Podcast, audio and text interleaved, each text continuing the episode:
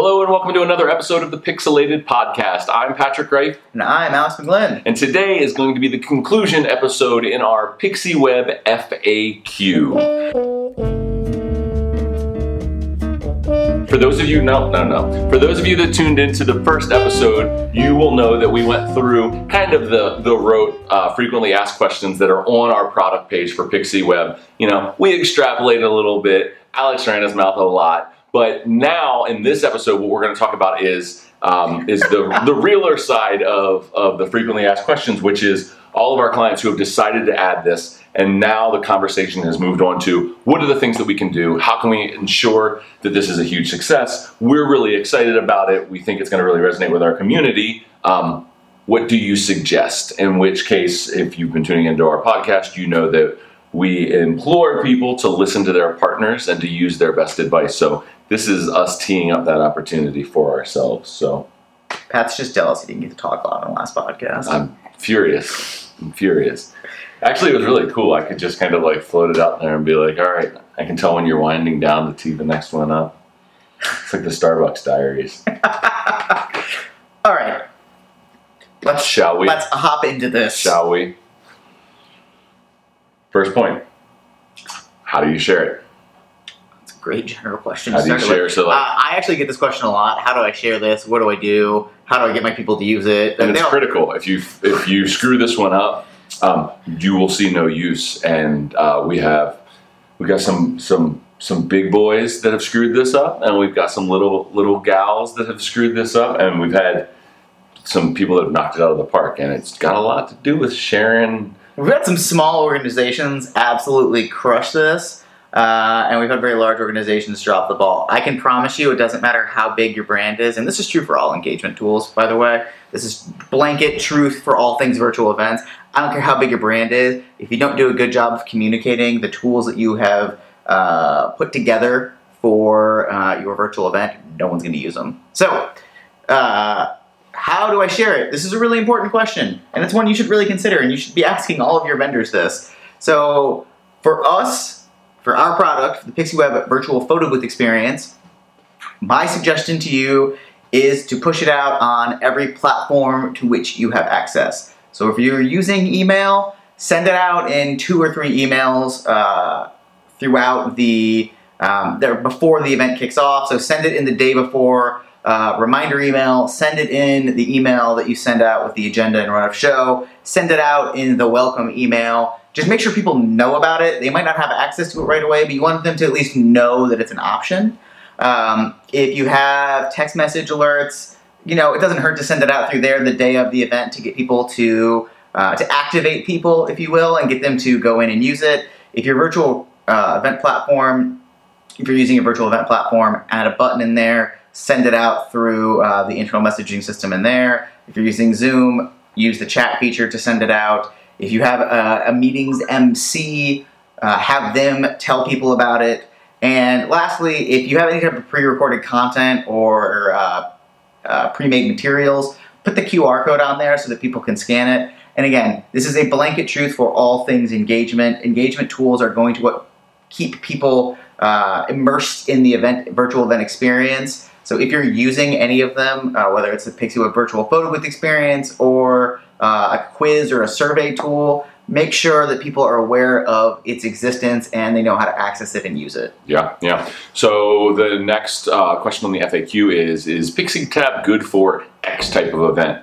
And I think that what we would say, uh, particularly about this, is the blanket answer is yes, it is, as long as you're willing to um, be creative in how you're thinking about it. Um, so we have had um, a pretty broad arrangement. So you know, when we first built the tool, we, we thought that we would see a bunch of house parties and, and birthday parties and graduations and things like that, which has been true. Um, but there's also been some pretty tremendous outliers. So um, we have seen PixiWeb succeed in uh, in, in in large uh, sorority reunion parties. Uh, we've seen it uh, play a huge role in uh, in large organizations and associations that are still trying to move forward and uh, have a fun engagement uh, aspect to their virtual gala that is supporting uh, their previous gala. We've seen uh, clients memorialize uh, people that have passed away and, and share memories, um, all the way across to um, tucking it into uh, what's virtual events and marathons, any types of long-term, ongoing events it does exceptionally well in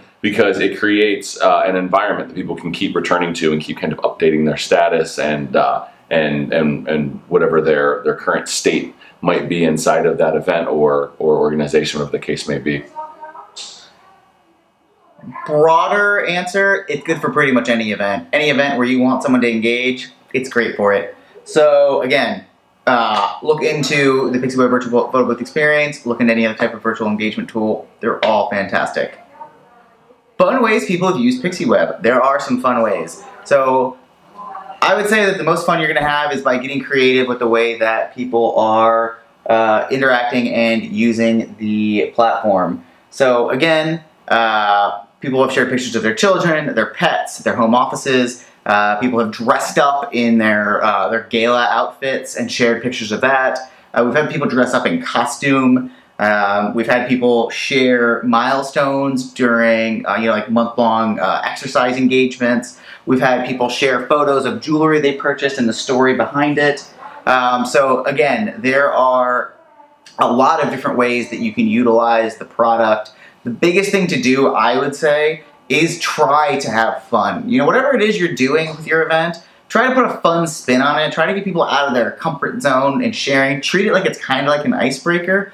People like to share photos. People like to share experiences. If you have everyone sharing a funny picture of their home office setup where they're using a trash can to hold up their laptop, which is something that we at Pixilated have actually done when we first started this podcast, you know, get have them send a picture in. It's funny, it's lighthearted, and that is kind of what this tool is for. It's to share memories and it's to share lighthearted, funny events and happenings, and to build uh, a community over a shared experience through the virtual uh, photo booth and the virtual uh, photo galleries. Yeah, icebreakers. Icebreakers. Um, so next up on the list, and Alex touched on this a little bit uh, at the beginning when we talked about uh, how do I share the URL for my PixiWeb experience? So, you know, the next question is how do we promote PixiWeb during the event? How do we promote it throughout the event? And um, and I think what Alex mentioned before is you you certainly want to take into account any design branded collateral that's going to be going up anywhere. So whether it is an in-person event or whether it is a virtual event,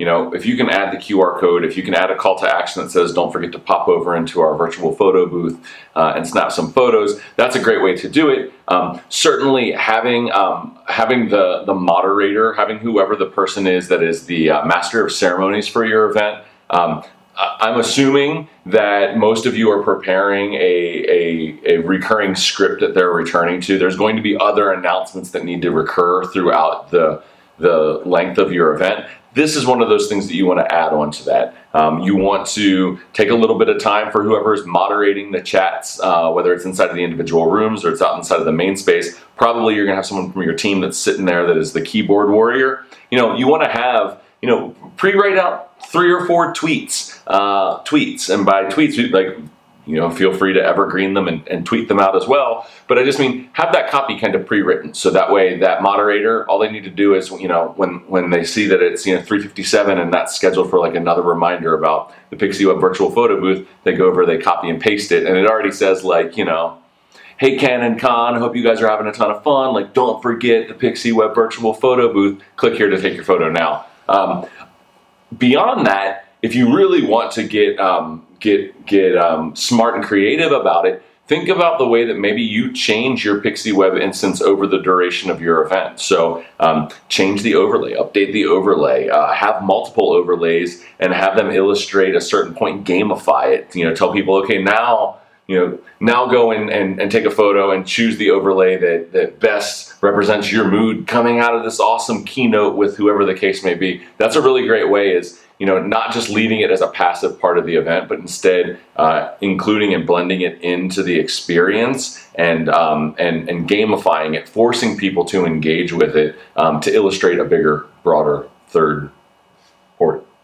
We've actually seen that done. It's not like we're all the things we're talking about. We've seen done successfully. Uh, gamifying it actually does work really well. Uh, additionally, if you're thinking about switching out your uh, your templates, uh, consider selling a different sponsorship for each day if you it's a sponsored event. It's a really easy way to get multiple people to chip in and pay for the experience and maybe make a little extra on top. Um, certainly nothing wrong with that. Um, yeah. Also, uh, social media. If you have a, a strong social media presence, uh, don't be afraid to put it on your Instagram li- your Instagram stories uh, or on Twitter or Facebook. If you have a community that has a strong social media presence, share it out. Trust me, if you want a lot of eyeballs on it, the best thing you can do is share it on social media because that's where people are engaged the most anyway. Yeah, and you know the opportunity could also be there depending on how big your subject matter is. You know, your PixiWeb virtual photo booth, it can be a feature at your conference without being exclusively branded for your conference. So, you know, mm-hmm. let's just say that you're uh, a breast cancer organization throwing your marquee event in October, uh, and you're looking to like make it a blowout and you're adding PixiWeb to it, there's nothing from keeping you from buying a longer running PixiWeb experience and branding it for Breast Cancer Awareness Month and really using it as a public reaching initiative um, to one, further your primary goal, which is education about breast cancer and fundraising, but two, also to center yourself, center your organization as a real key contributor in the fight against whatever that thing may be. Um, that can be another really great way to, you know, as Alex mentioned,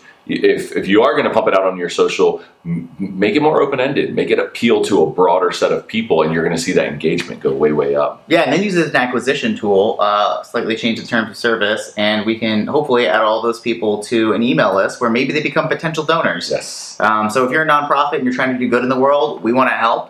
Um, and we want you to find new donors, and PixiWeb's a great way to do it. Awesome way to do it, yeah. So, on the note of uh, nonprofits, this is a great transition. That's a good. lot of nonprofits have an older leaning attendee demographic. Um, and a lot of them are concerned that their virtual attendees are going to have a hard time using it.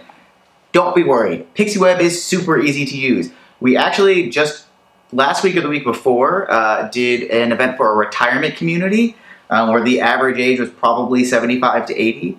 And they had no problem snapping selfies, getting pictures taken of themselves, and sharing a ton of photos. Um, I would say that in the few hours that their event was taking place, they took maybe as many photos as we've seen taken in uh, that period of time. Um, they used the crap out of it, and they had a great time doing it. And again, that's a that's a that's an octogenarian population um, that is certainly not going to be the, the most tech savvy and is definitely on the older side, and they still were able to easily access and utilize PixiWeb. And we've seen that time and time again. It's not like it's just 25 and 30 year olds using it. A lot of these events have 40, 50, 60, 70 year olds as their uh, major population, and they're all utilizing it and they're having a great time. Yeah.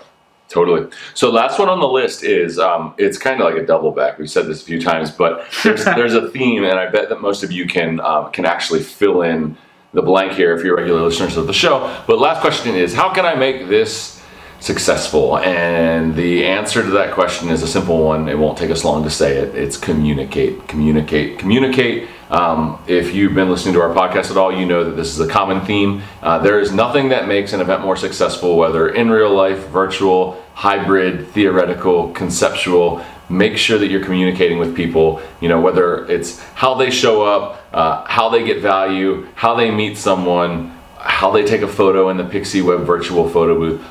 Every last bit of getting people to experience, uh, engage with, um, benefit from your event is going to be it's in your hands. If you communicate clearly um, people are going to follow your directions. They're looking for the opportunity to be told what to do so that way they can get the most out of it. And that is how you're going to make sure that this is a huge success. You're going to communicate. So yeah if you're tired of hearing us uh, beat that drum um, unfortunately, you're going to have to get used to it because there are still a ton of events that we see time and time again where they drop the ball on communication. I've been to a bunch of events where the ball, the communication ball, uh, was dropped and things weren't communicated properly. Uh, so until we find ourselves in a world where every event professional takes communication seriously, we will keep beating that drum because it is really important and it's the easiest thing you can do to make sure your event's a success. Yeah, totally. All right, so that, that's it. That's the end of episode uh, or volume two of this episode of the PixiWeb FAQ. So, um, just to recap, first episode was really more about the fundamental questions that you might um, ask when you're trying to learn about if the product is something that you want to purchase. And then this episode was really focused on post purchase how do I make sure that my PixiWeb event is a screaming success? Um, so that brings us to the conclusion of this episode. If you could please uh, remember to rate, review, and subscribe. Your reviews help us find more listeners for our show, and your subscription ensures that you're notified each day when we publish a new episode. So until tomorrow, I'm Patrick Rife. And I'm Alex Glenn. Peace.